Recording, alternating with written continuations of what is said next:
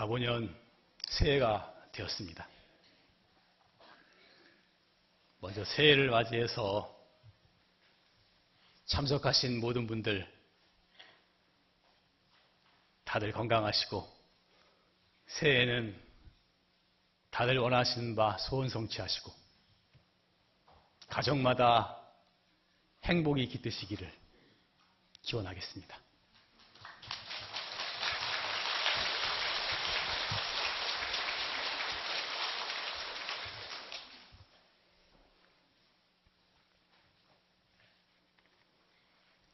불교에서는 옛부터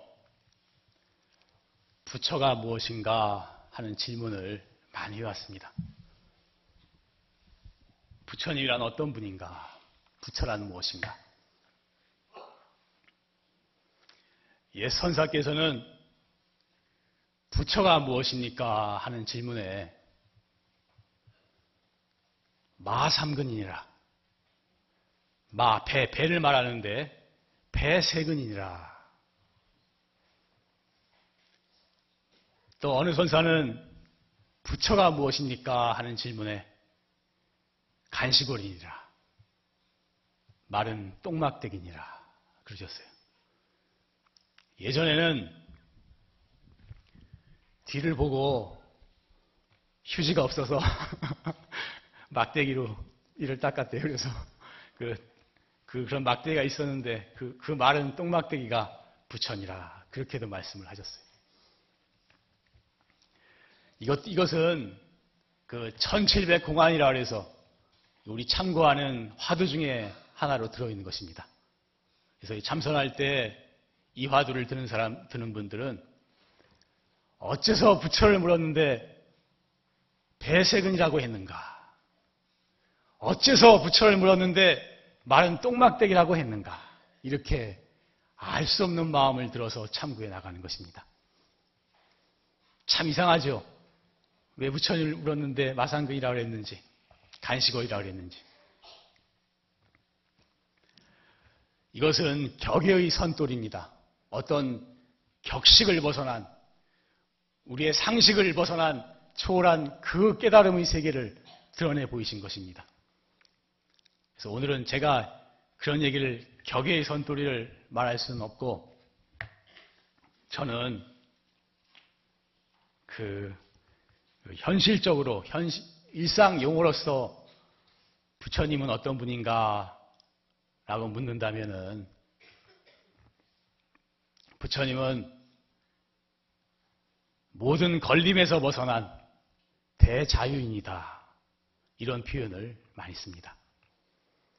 부처님은 집착하지 않기 때문에 서양 사람들이 좋아하는 돈이나 명예나 애욕이나 이런 것들에 집착하지 않기 때문에 그것에 걸리지 않습니다. 나고 죽음까지도 집착하지 않기 때문에 죽음에도 걸리지 않는 것입니다. 누가 나를 칭찬하고 누가 나를 비난하더라도 거기에 마음이 흔들리지 않기에 그, 런 것에도 전혀 걸리지 않는 것입니다. 모든 걸림에서 벗어난 완전한 자유를, 완전한 마음의 평화를 얻으신 분이다. 저는 일반적인 표현으로 이렇게 말을 합니다.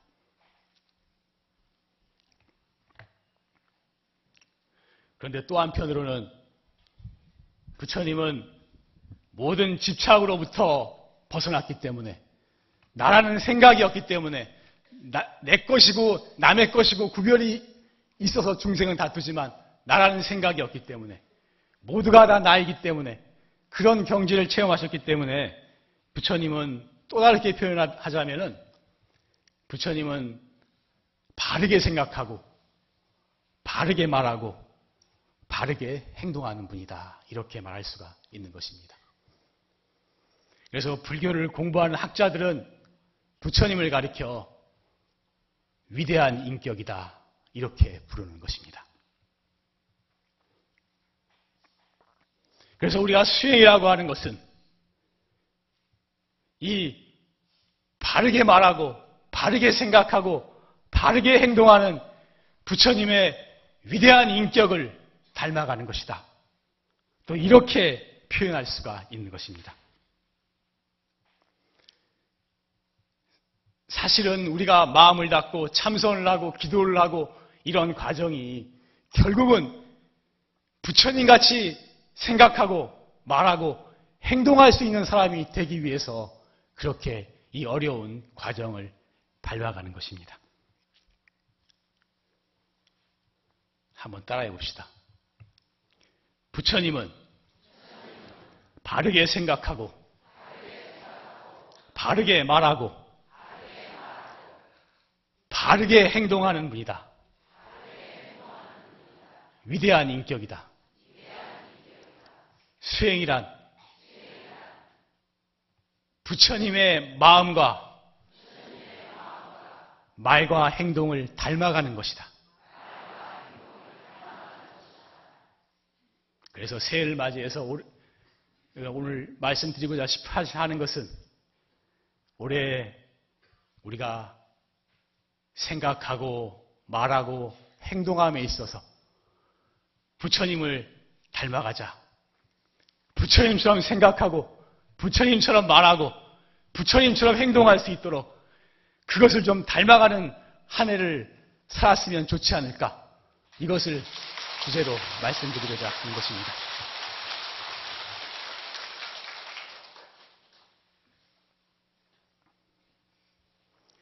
다른 사람을 닮으려면 많이 보고 그 사람 많이 생각하면 그러면 닮는다고 합니다. 그래서 미워하는 사람도 닮는데요. 많이 미워하면 그 미워하는 점을 닮는데요. 미워하는 걸 자꾸 생각하니까. 좋아하는 사람은 좋은 점을 닮아요. 좋아하니까, 좋은 점을 자꾸 생각하니까. 예전에는 며느리가 들어오면 시집살이를 많이 했습니다. 그래서 고부 간의 갈등이란 말도 많았고 시집살이 참 많이 했는데 시어머니가 아, 시, 며느리가 들어와서 시어머니한테 항상 들볶이면은 속으로 시어머니를 엄청 미워하죠. 미워하면서 생각을 합니다. 난 나중에 며느리 들이면 절대로 시집살이 안, 안 시킨다고 그렇게 생각을 합니다. 실제로 며느리를 들어오면 그 시집살이를 많이 당했던 어머니가 더, 더, 더 많이 시킨다고 그래요. 똑같, 그 자기가 다, 당했던 것을 그대로 이렇게 시킨다고 합니다. 또 심리학 시간에 제가 예전에 들었던 건데 아버지가 매일 술 먹고 들어와가지고 술주정을 하고 행패를 부립니다. 그러면 아들은 내가 크면은 나는 절대로 술 안 먹고 행패 안 부리고 그러겠다고 맹세를 합니다. 아버지를 미워하게 되죠. 그런데 그 아들이 크면은 오히려 술 먹고 행패 부릴 가능성이 훨씬 높은 것입니다. 미워하면서 담는 거예요. 그러니까 난 미워하는 마음을 빨리 털어버려야 됩니다. 그 못된 거 닮아요. 그러니까 미워하는 마음이 있더라도 빨리 털어버려야 되는 거죠.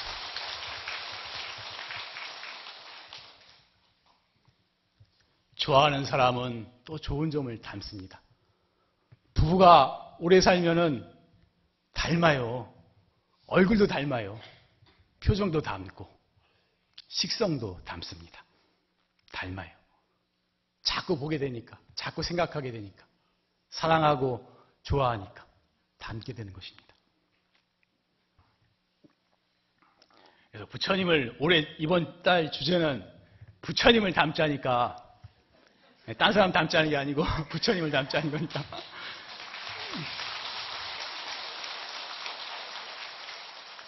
부처님을 닮기 위해서 어떻게 하냐? 항상 부처님을 생각하고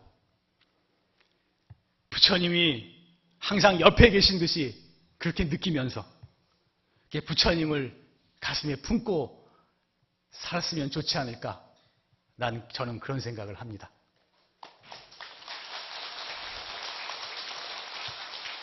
어느 어느 기독교인이 그러더라고요. 뭐 신문에서가 봤는데 뭐 저희 집에 들어오면 뭐 하나님 잘 들어왔습니다. 그리고 뭐 항상 뭐, 뭐 어디 잘 다녀오겠습니다. 그리고 뭐 항상 하나님이 옆에 계신 것처럼 생각을 한대요. 그나참 난 그 어쨌거나 그런 태도 자체가 좀 마음에 들었습니다.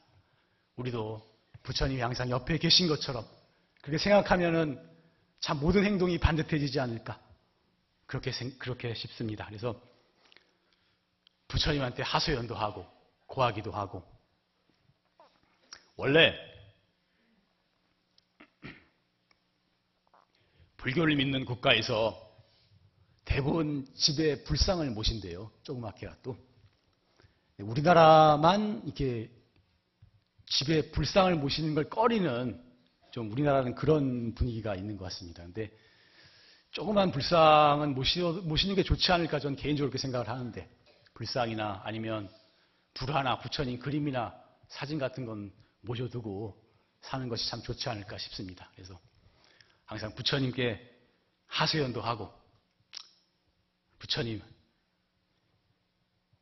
우리 아들이 이렇게 오늘 제 마음도 몰라주고 속을 썩입니다. 그놈이 뭐 제 마음 좀 알게 좀 해주세요. 뭐 이렇게 하시든가 뭐 오늘 제가 무슨 일을 좀 실수를 했는데 앞으로는 좀 잘하겠습니다. 이렇게 하소연도 하고 고하기도 하고 옆에 계신 듯 그렇게 살아가면은 참 종교인으로서 불자로서 참 평소 신앙생활을 하는데 참 큰 도움이 되지 않을까 싶습니다. 무슨 일이 생길 때 참 부처님이라면 그런 인격자라면 이와 같이 어려운 상황에서 어떻게 행동하실까? 어떻게 말하실까? 어떻게 생각하실까? 이런 부처님의 기준에 비추어서 이렇게 행동하고 말하고 생각하는 연습을 좀 했으면 그러면 부처님을 닮아가지 않을까 싶습니다.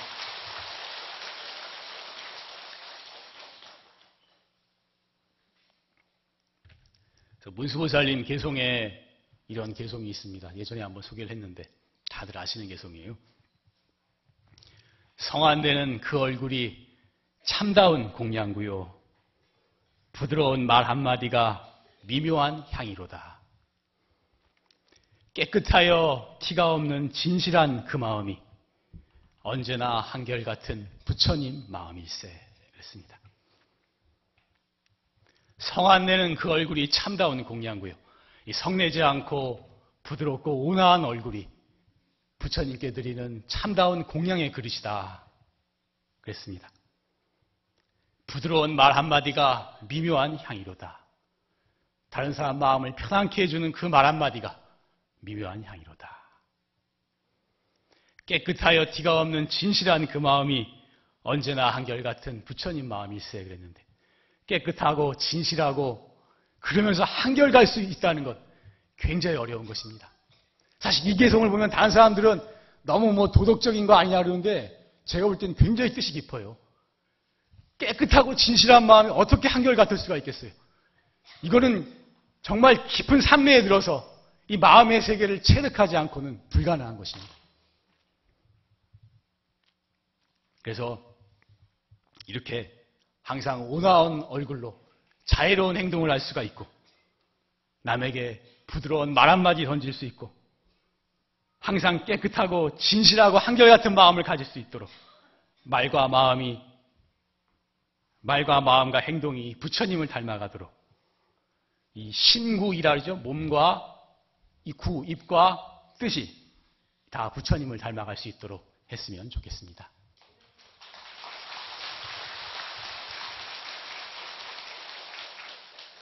이 개성도 한번 따라하겠습니다. 이거 다들 아는 개성이고 너무 쉽고 뭐 이거 너무 고리타분한 거 아니냐 이렇게 생각하지 마시고 다들 아는 것이 머리로 아는 것이 중요한 것이 아닙니다. 가슴에 확실히 새겨서 그, 그 뜻을 마음에 새겨서 행동으로 변화할 수 있는 것이 그것이 중요한 것입니다. 성 안 내는 그 얼굴이 참다운 공양구요. 부드러운 말 한마디가 미묘한 향이로다. 깨끗하여 티가 없는 진실한 그 마음이 언제나 한결같은 부처님 마음일세.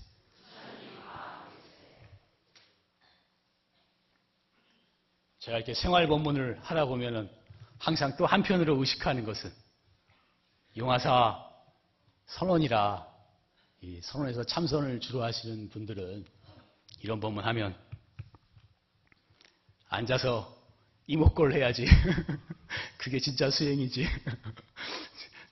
저런 얘기나 하고 있고 이렇게 생각하시는 분이 있지 않을까 싶어서 또 한 말씀 드립니다. 사실은 앉아서 이목구 하는 것이 굉장히 중요한 수행입니다. 말, 말할 것도 없어요, 이건 사실. 너무너무나 중요한 수행입니다. 그렇지만, 이, 우리 일상생활에서 하는 수행도 그 못지않다고 할 만큼 중요한 수행인 것입니다. 이것을 무시하고 간과해서는 안 되는 것입니다. 제가 출가해서 개받은 지 얼마 안 돼서 기초선언 이제 교수님 개받고 나만 4년, 5년간 이 조계종 교육을 받아야 됩니다. 근데 그때 기초선언 교육을 받으러 간 적이 있었는데 그때 30년 이상을 선언해서 참선을 하신 구참 스님께서 나오셔서 법문을 하셨어요. 그때 기억이 나는 것인데 그 스님 말씀에 내가 30년을 넘게 선언해서 참선 수행에 전념을 했는데 솔직히 말해서 나는 공부에 힘을 얻지 못했다. 공부에 힘을 얻지 못했다. 30년을 나름대로 애를 썼는데 공부에 힘을 얻지 못했다. 내가 30년 참선하고 나서 근데 왜 나름대로 애를 썼는데 힘을 얻지 못했는가를 되돌아보니까 나는 앉아서, 앉아서 화두하는 것만 수행인 줄 알았다. 일상생활에서 말하고 생각하고 행동하는 모든 것이 다 수행인데, 전체가 다 이루어져야 진짜 수행이 되는 것인데, 그 앉아서 하는 것만 수행인 줄 알고 평소 생활은 내가 진짜로 수행으로서 제대로 챙기지 못했다. 그것이 내가 수십 년 참선을 내서 힘을 얻지 못한 원인이었던 것 같다. 이런 말씀을 하셨어요. 저는 그때 그 말씀을 굉장히 가슴에 다가오게 들었습니다. 제가 오늘 이 말씀을 드리는 것은 참선이라는 것이 정말로 귀하고 큰 공부예요. 이, 이 참선을 갖다가 평생에 할 수 있다는 것. 그리고 이, 이거, 이거 포기하지 않고 한다는 것 자체만으로도 참 선근이 깊은 사람들입니다. 공덕이 대단한 사람들입니다. 일생을 그렇게 하고 간다는 것만으로도 참 공덕이 대단한 것입니다. 그렇지만 이, 이 귀하고 귀하고 귀한 이 공부가 진전이 있기 위해서는 앉아서 하는 화두 공부도 중요하지만 평소 생활에서 바르게 말하고 바르게 생각하고 바르게 행동하는 이 일상생활의 수행이 갖추어져야만 그릇이 되어야만 이 화두라는 그, 그 귀한 씨앗이 싹을 내리고 싹을 내리고 줄기가 자라고 잎이 열리고 열매를 맺을 수가 있는 것입니다.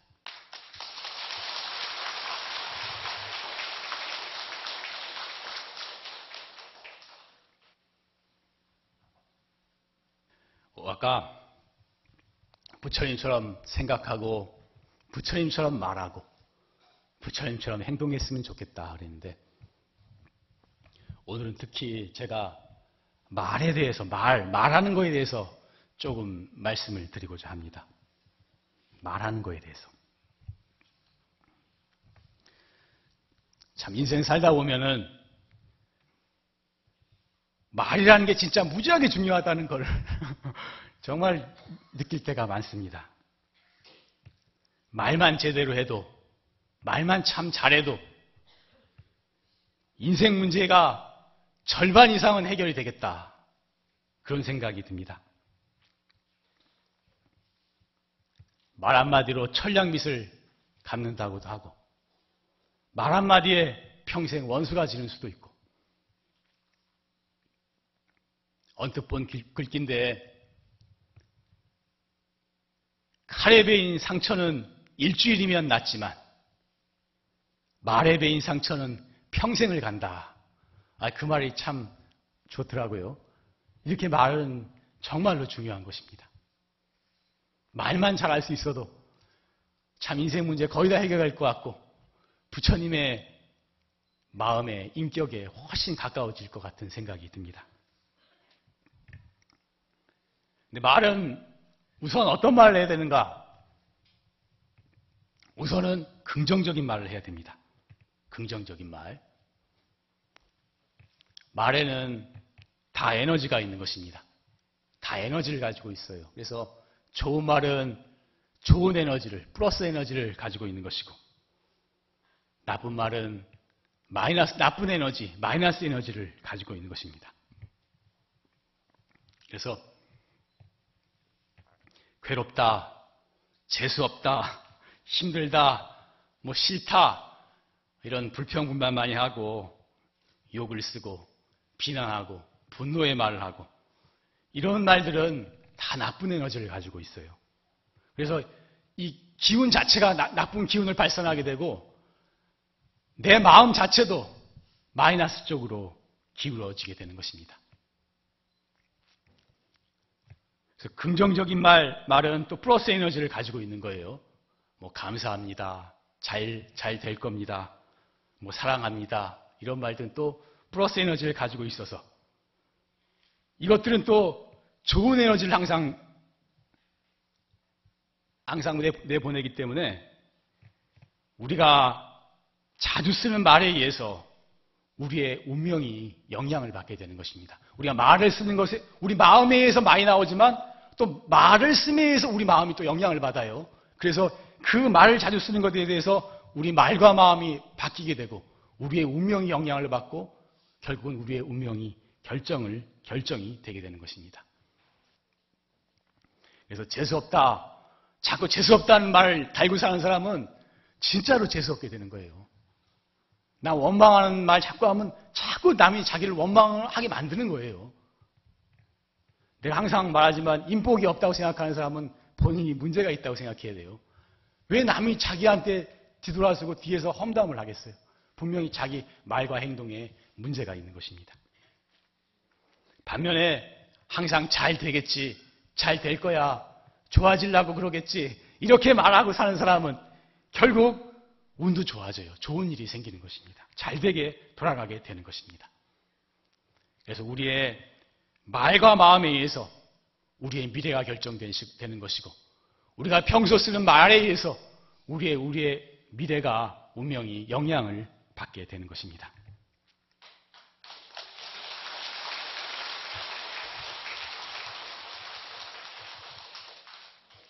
그래서 좋은 에너지의 말을 써야 되는데, 감사의 말을 써야 되고, 격려의 말을 써야 되고, 축복하고 위로하는 말을, 그런 말을 써야 하는 것입니다. 감사합니다. 사랑합니다. 사랑한다는 말도 많이 쓰더라고. 믿, 당신을 믿습니다. 행복하세요. 아름다워요. 뭐 좋아질 겁니다. 잘 될 거예요. 이런 말들이 다 이 플러스 에너지를 가지고 있는 좋은 말들인 것입니다.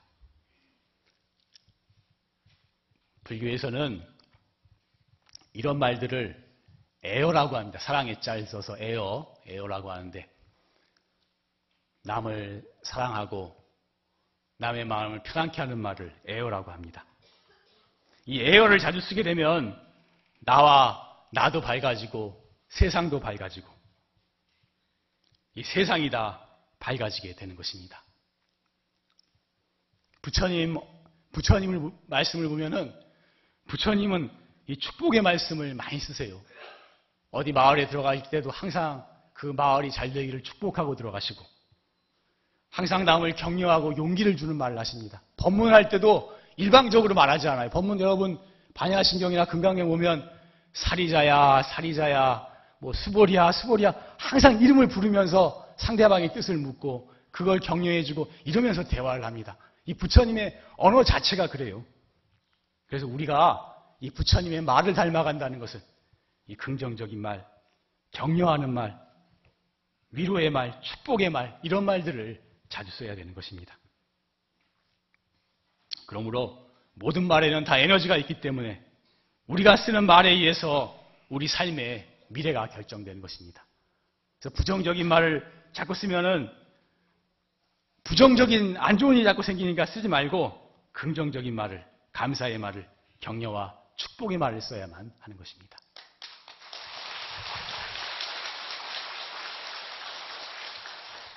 자, 이것도 따라해 봅시다. 이거 내가 항상 말하지만 이 머리로 한다고 되는 게 아니에요. 가슴 가슴에 새겨야 되는. 근데 가슴에 새기기 위해서 따라하라고 하는 거니까 항상 따라할 때는 큰 소리로 따라해 봅시다. 모든 말에는 에너지가 있어서 우리가 쓰는 말에 의해서 우리 삶의 미래가 결정된다. 부정적인 말을 쓰지 말고 항상 긍정적인 말, 감사의 말, 격려와 축복의 말을 써서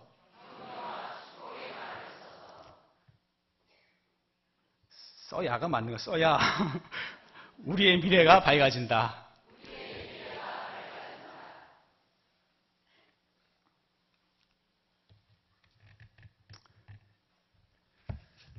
말은 그 사람의 인격이라고 합니다. 말은 사실 인격을 대변하는 거거든요. 그러니까 우리가 올- 올해에는 참 말을 참 잘 써서 좋은 말씩 잘 써서 부처님의 말을 닮아가고 인격을 닮아가도록 그렇게 합시다.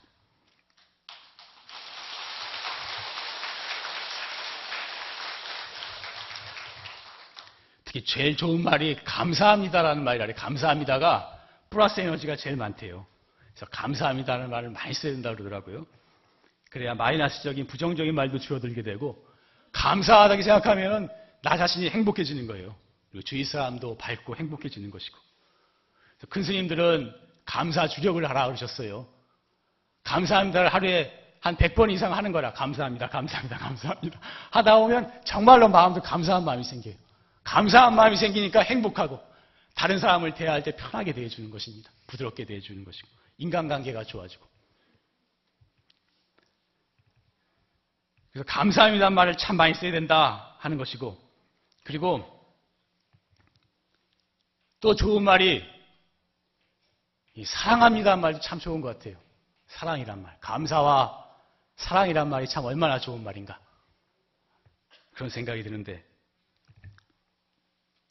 요즘은 뭐 아들이 부모님한테도 뭐 부모님 사랑해요 그러더라고. 그리고 예, 부모님도 아- 자식한테 아들아 사랑한다 그러고 예, 참 그게 쓰는 게 많이 이 좋은 말인 것 같습니다. 쓰기가 예전엔 그렇게 안 썼던 것 같은데 제가 법사 스님이 되고 나서는 저한테 사랑한다고 하는 얘기를 저는 많이 들었습니다. 많이 들었는데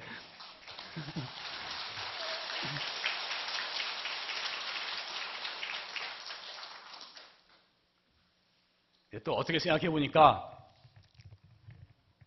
우리 인간이라는 것이 인간이라는 존재가 사실은 사랑하기 위해서 태어났고 사랑받기 위해서 태어난 것입니다. 인간 이, 태- 이- 이 태어나는 원인이 사랑하기 위해서 태어났어요. 정확히 말하면 또 사랑받기 위해서 태어났어요.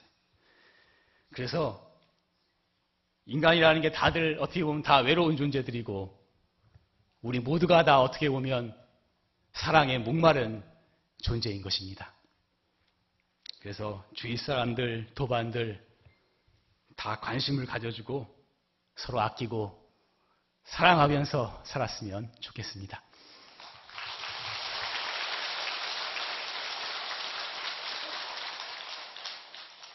여기서 제가 한 가지 더 수행자로서 덧붙이고 싶은 말은 사랑이 참 좋긴 한데 이 사랑이라는 것은 잘못하면 이기적이고 집착하는 사랑이 될 우려가 또 많은 것입니다. 이게 좀 독성이 있어요, 사랑은.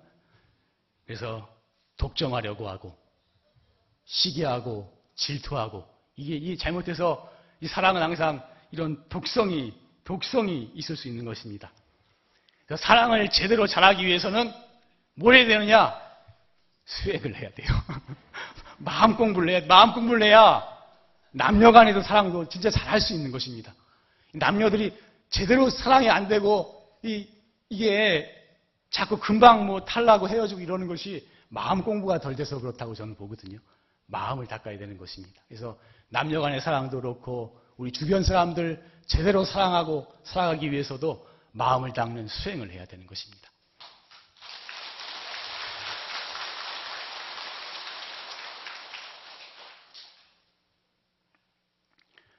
오늘 부처님 마음을 담고 말씀을 담고 행동을 담자 그랬는데 이제 마지막으로 제일 중요한 거 부처님 마음을 닮아야지 그게 제일 중요한 거겠죠. 예. 그래서 그 얘기를 잠깐 하겠습니다.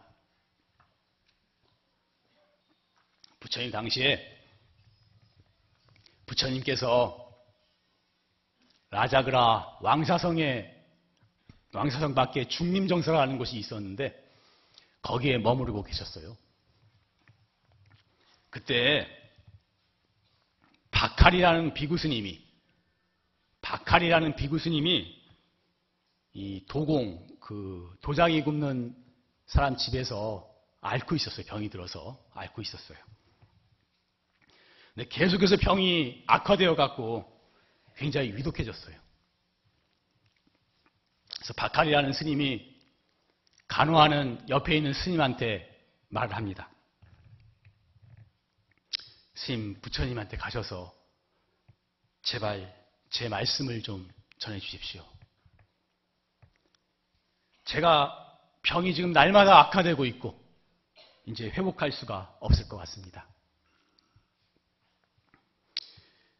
저에게 마지막으로 간절한 소원이 하나 있는데 그것은 부처님을 한번 뵙고 부처님께 예배를 드리고 싶은 것입니다. 제가 몸뚱이가 이래서 도저히 갈 수가 없으니까 스님께서 가셔서 부처님께 제 말씀을 좀 전해 주십시오. 그랬어요. 그래서 옆에 간호하던 스님이 중림정사로 가서 부처님께 이, 이 비구 스님의 이야기를 전했습니다. 그러니까 부처님께서 바로 일어나셔서 그 왕사성으로 들어가셔가지고 그 바카리가 앓고 있는 도공의 집으로 가셨어요. 부처님이 오시는 것을 보고 바카리가 바카리 비구 스님이 그러니까 부처님을 맞이하려고 일어나려고 이렇게 몸을 뒤척였어요. 근데 이 너무나 이 몸 상태가 안 좋아서 일어날 수가 없었어요. 그때 부처님이 바카리의 머리맡에 와서 앉으셨어요. 앉으시고서는 뼈만 앙상하게 남은 바카리의 손을 잡고서 눈물을 흘리셨어요. 그리고 일어나지 말라고 만류를 하셨어요. 바카리야 누워 있어라. 일어나지 말아라. 병은 좀 어떠냐? 음식은 좀 먹었느냐? 물으셨어요. 부처님 고통이 너무나 심하고 도저히 음식을 넘길 수가 없습니다. 이제 다시 소생할 가능성은 없는 것 같습니다.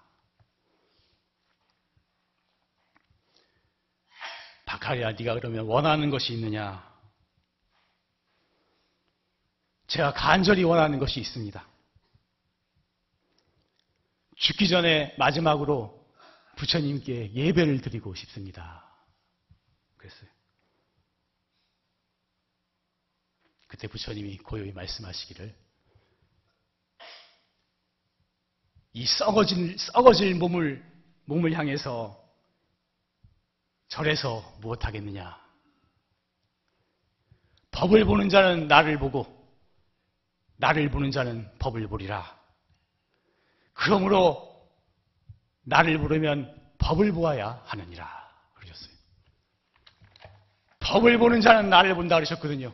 부처님을 진짜로 보기 위해서는 법을 보는 자가 부처님을 바로 볼 수 있는 것이고, 또 부처님을 바로 본다는 것은 법을 본다는 것이거든요. 그래서 부처님의 법을 보아야 부처님의 마음을 알 수 있는 것이고 부처님을 아, 바로 볼 수 있는 것이고 부처님의 마음을 닮아갈 수가 있는 것입니다. 그래서 이 부처님의 법을 바로 깨닫는 공부가 뭐냐? 결론은 항상 똑같지만 참선법인 것입니다.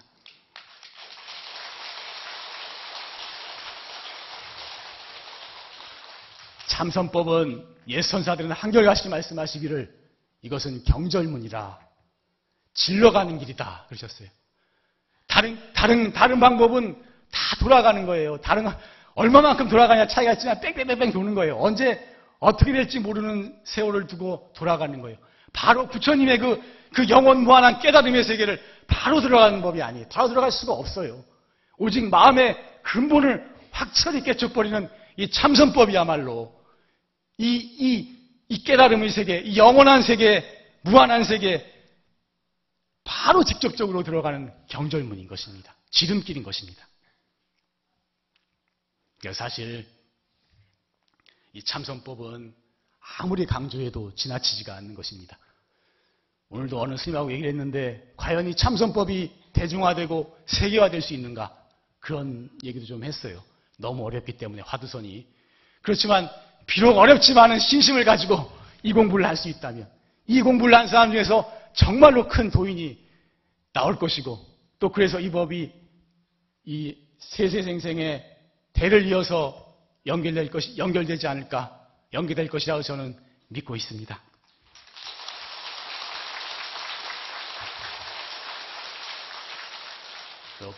새 부처님의 마음을 담고 부처님의 말을 담고 부처님의 행동을 담는 일상생활의 생활 일상생활에서 우리가 변해지도록 노력해, 노력하면서 또 이 부처님의 마음의 세계에 바로 들어가는 이 참선 공부를 조금이라도 애써서 할 수 있도록 그렇게 한 해를 살아가도록 합시다. 네, 마치겠습니다.